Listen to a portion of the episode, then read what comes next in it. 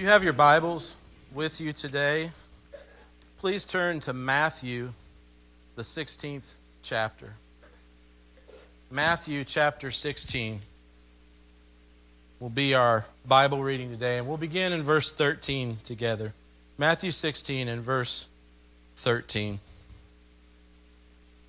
Now, when Jesus came into the district of Caesarea Philippi, he asked his disciples, who do people say that the Son of Man is? And they said, Some say John the Baptist, others say Elijah, and others Jeremiah or one of the prophets. He said to them, But who do you say that I am?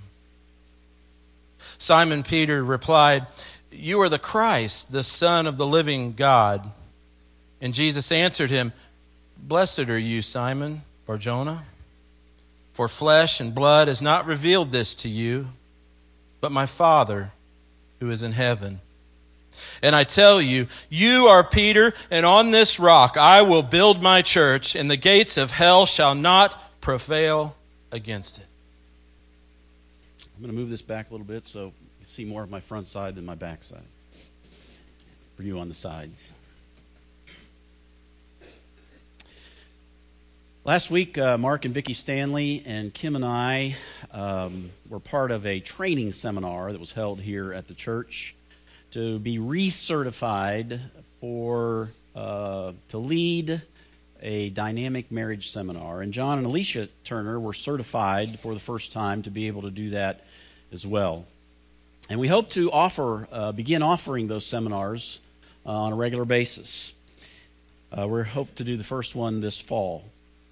The training involved uh, reading some of the material. Obviously, we had to uh, not only we were, were, we trained to facilitate the seminar, but in order to do that effectively, we had to actually participate in reading the material and also participating in a few of the exercises in which couples who take the seminar will be engaging during that process. And what I enjoyed about it was the opportunity that Kim and I had to focus on our relationship. And we are, you know, when you're in the ministry, you're so involved in helping others and focusing on uh, the church and, and the relationship of other people that, you know, sometimes you, you neglect uh, the marriage relationship. And, and so it was good for us to, to do that and, and to be able to think about what's good about our marriage and what's good about our relationship because every marriage, even if you have one of the best marriage, every marriage needs maintenance. It's kind of like a car. Every car needs maintenance for it to run properly, and so do marriages. And it also forced us to think about what's good and positive about each other. And, and, what we love about each other. And we actually had an exercise where we we had to talk for two straight minutes and tell the other person what we loved about them and appreciated about them. And I could have gone on for hours. Sometimes we focus too much on the negative and, and we take for granted all the positive. And that can happen in any relationship. Over the past few years, I really think this has occurred in regard to the church. You know, there, has been a lot of criticism directed at the church over the last several years. There, has been criticism directed at this church and, this, and, and just the church in general. And, and I don't think we realize the, the damage we can do when we take such a negative attitude toward the church. And, and I think it's because sometimes we take for granted the blessing of the church. In the book of Exodus, God's people were being treated very harshly by the Egyptians, and so they cried out to God for deliverance. God heard their cry. And, through a series of 10 powerful, miraculous plagues, he delivered his people. And on the very day that they were leaving Egypt, as they were marching through the desert, they came to the shore of the Red Sea. But there were no ships there. And as we know, Pharaoh had a last minute change of heart and ordered his army to go after the Israelites. He was saying, What, what have we done? What have we done? We just let all our slaves go. Go out and bring them back. And so the Egyptian army headed out to chase the Israelites and to bring them back. And so the Israelites are standing there at the edge of the Red Sea, no place really to go.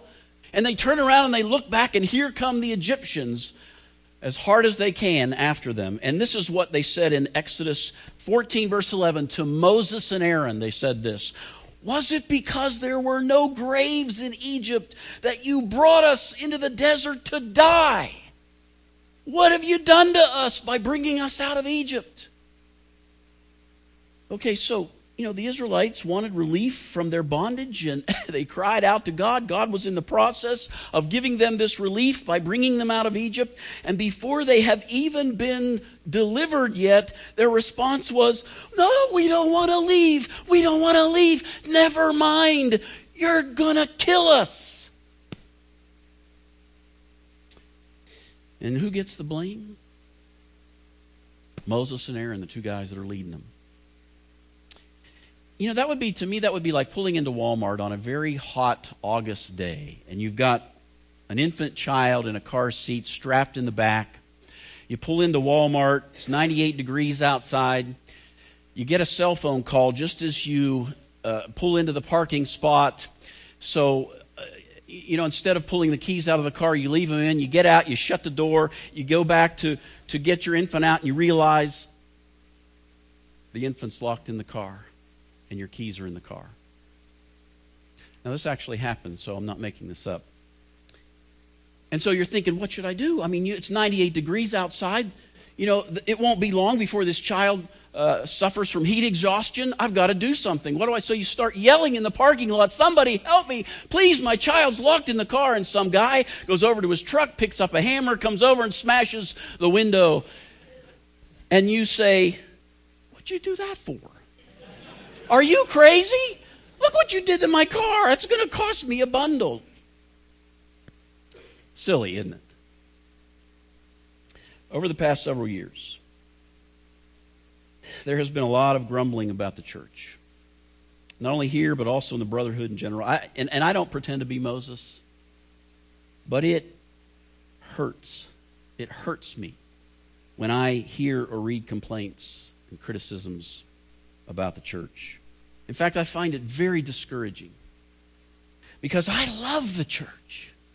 And, I'm not suggesting that those who criticize don't love the church, but it makes you wonder sometimes whether or not people know how to love the church. You know, I, I love my wife. And because I love my wife, I, I don't go around pointing out all of her faults. I, I mean, she has her faults, so do I.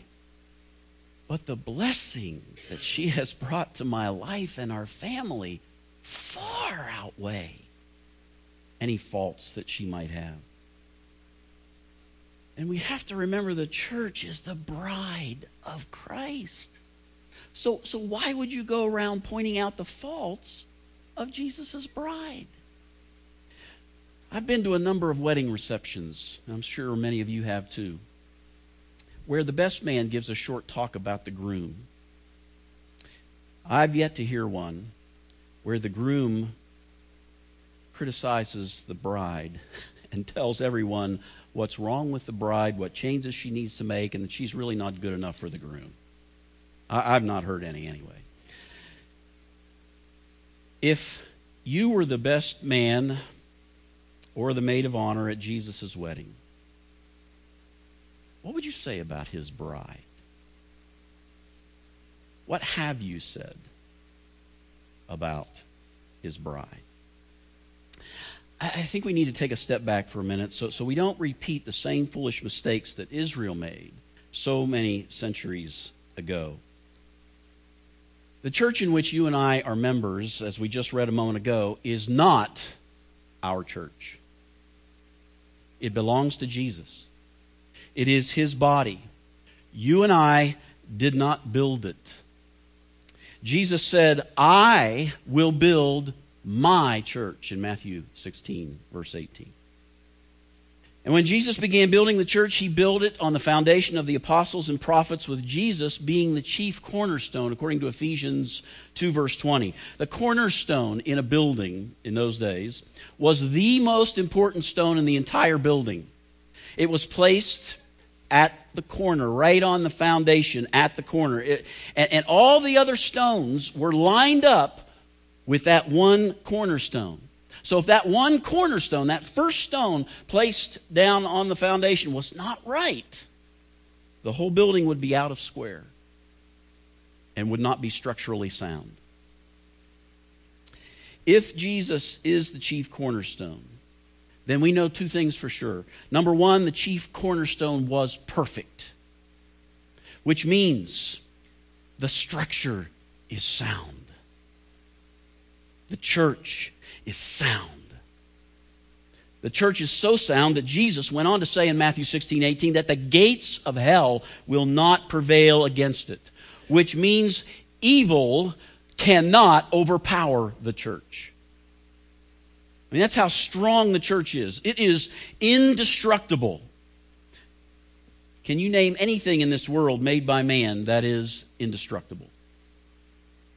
In Revelation chapter 6 and 7, it describes the final pouring out of God's wrath on his creation sometime in the future. And when it's finished, when God's wrath is finally poured out, there will be only one survivor. Only one. That one survivor will be the church. Not only is the church indestructible, but it is all powerful. In Revelation 8, when the church prays, God takes action. And, and, when God takes action, nothing can stop it. So if we want to improve the church, rather than complaining about it, let's start praying. In Acts 12, verse 5, Peter was locked up in prison because he was preaching the gospel. And it reads, But earnest prayer for him was made to God by the church.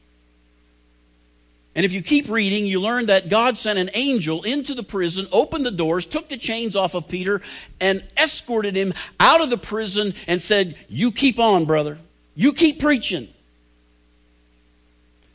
You see, when the church prays, the power of God is unleashed in this, in this world.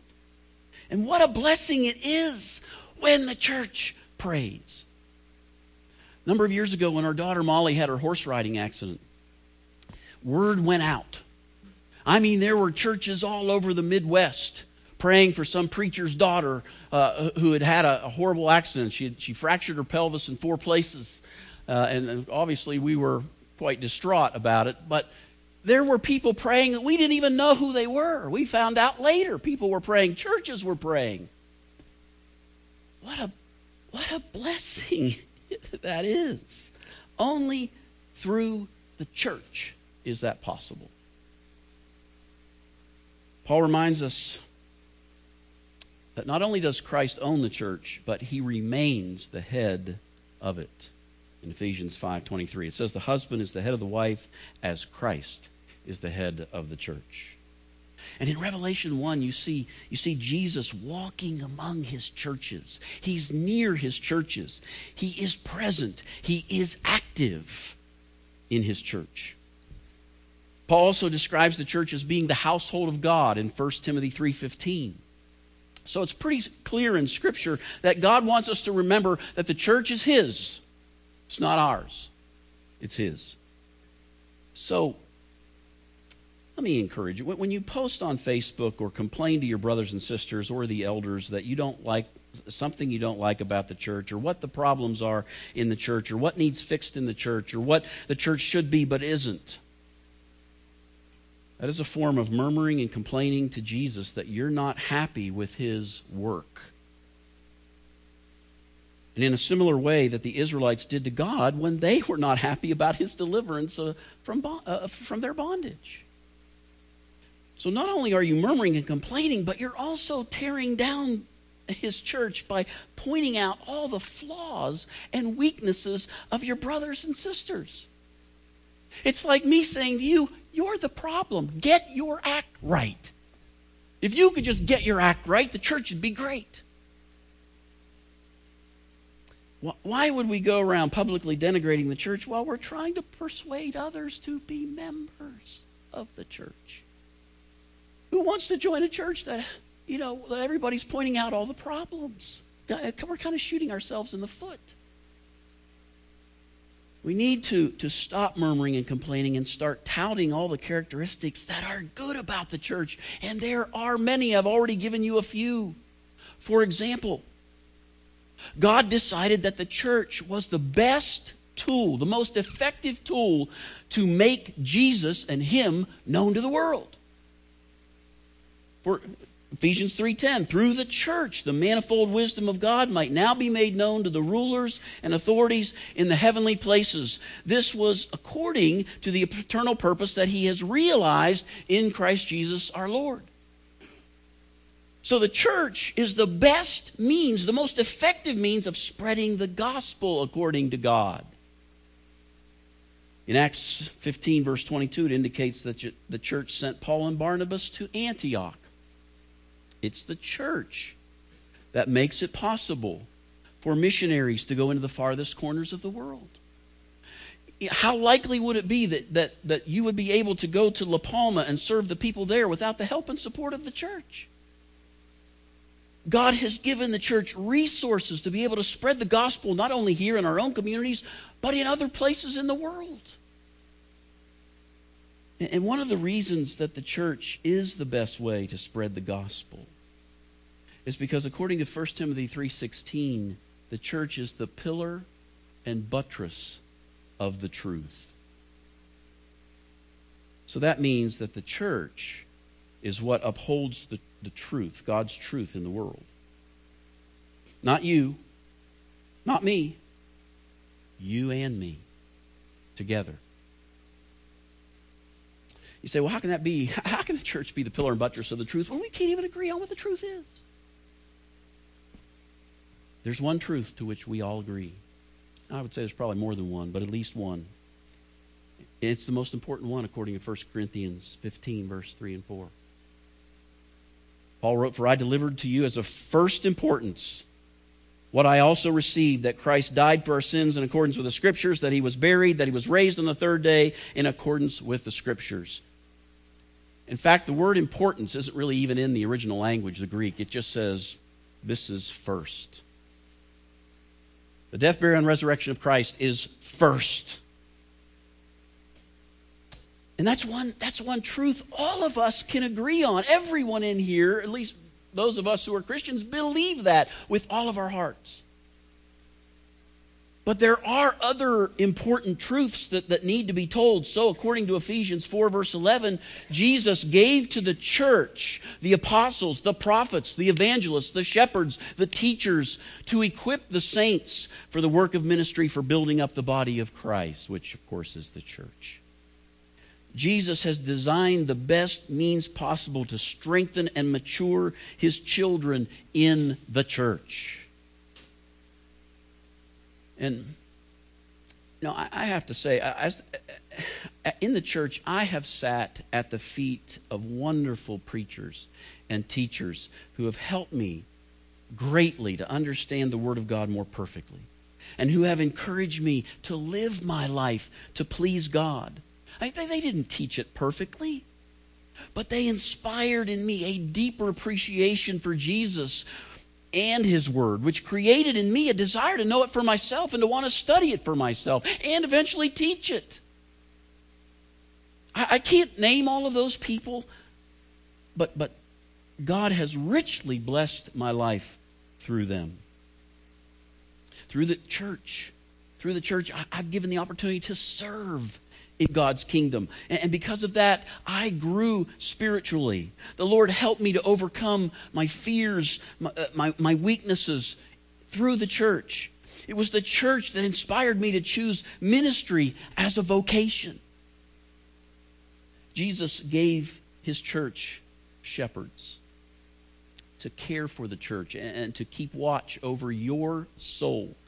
He didn't just leave us out there on a limb by, all by ourselves. He has surrounded us, as I am right now, with many of his people who care about us, who look after us, who help us, and sometimes correct us. In Acts 15, Paul and Barnabas were commissioned to go from the church in Antioch to the church in Jerusalem.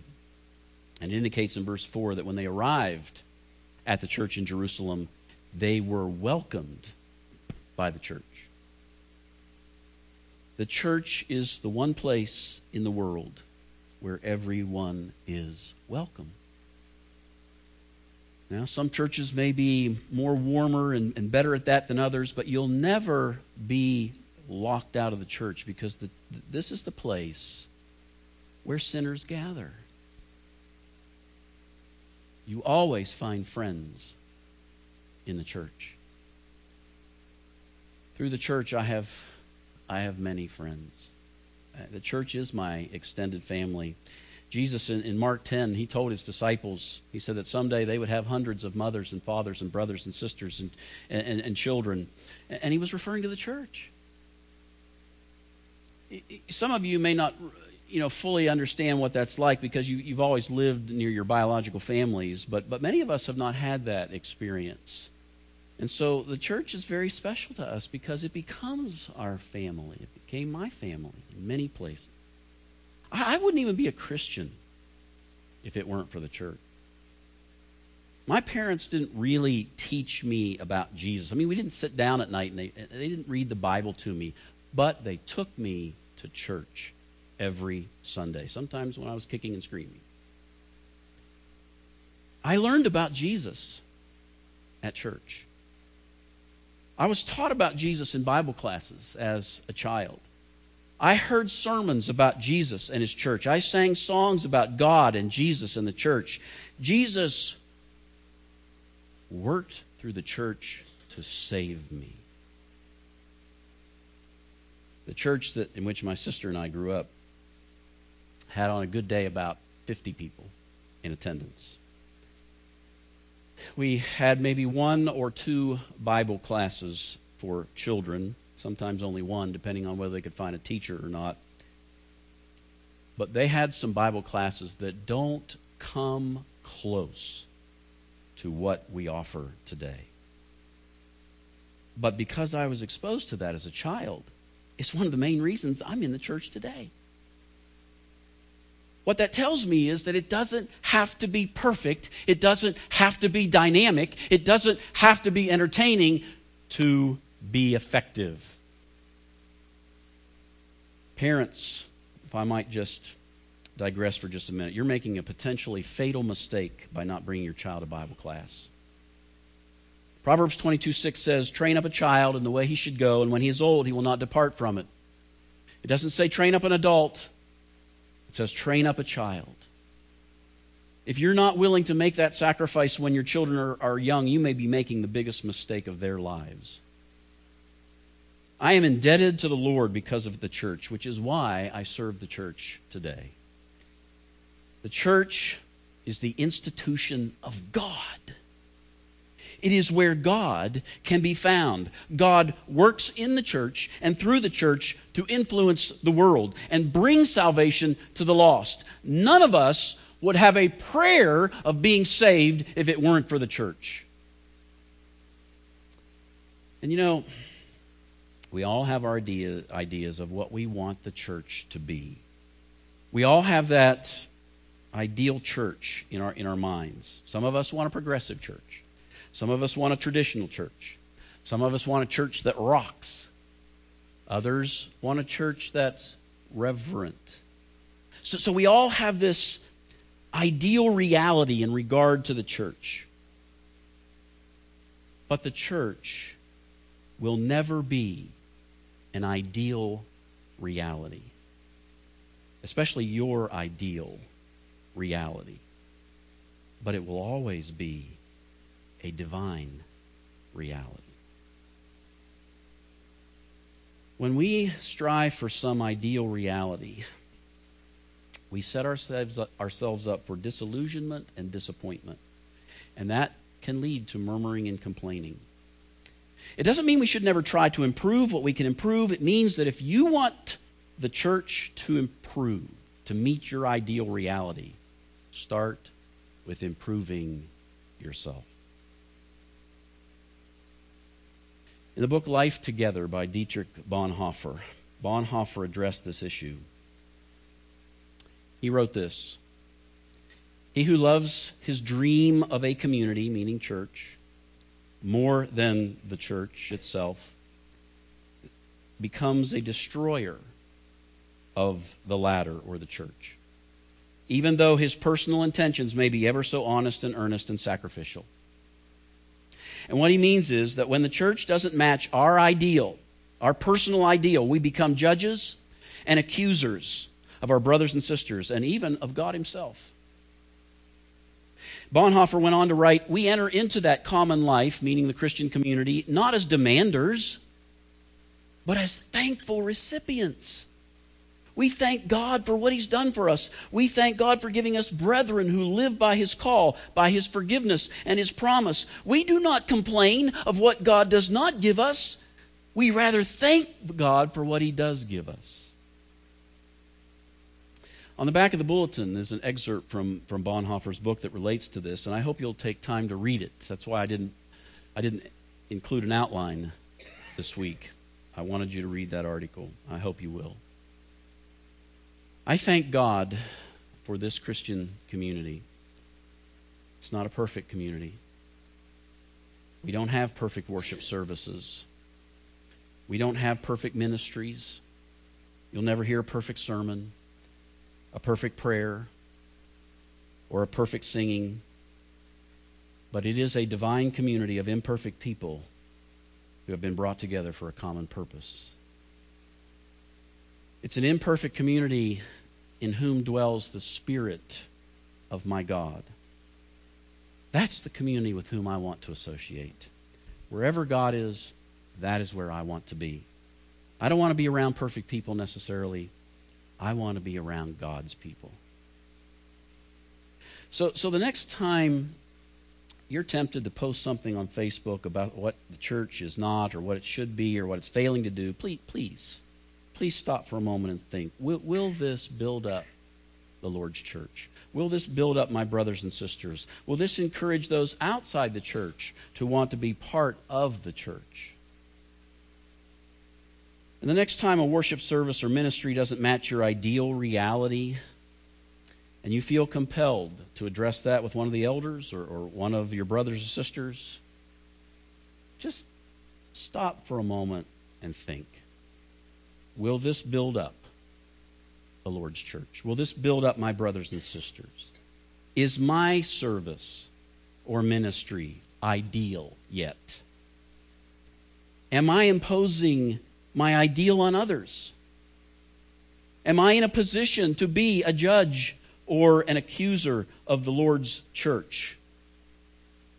Am I seeking perfection where perfection is not possible nor required?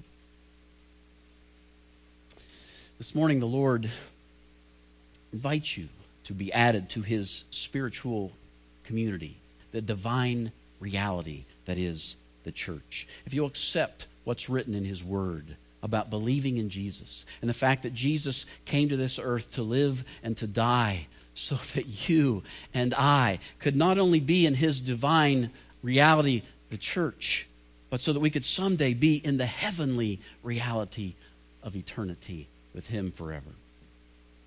If you're willing to make that confession this morning, if you're willing to turn your life away from sin, if you're willing to die to sin in baptism. We invite you to do that this morning, to become part of the body of the saved, which is the church of God.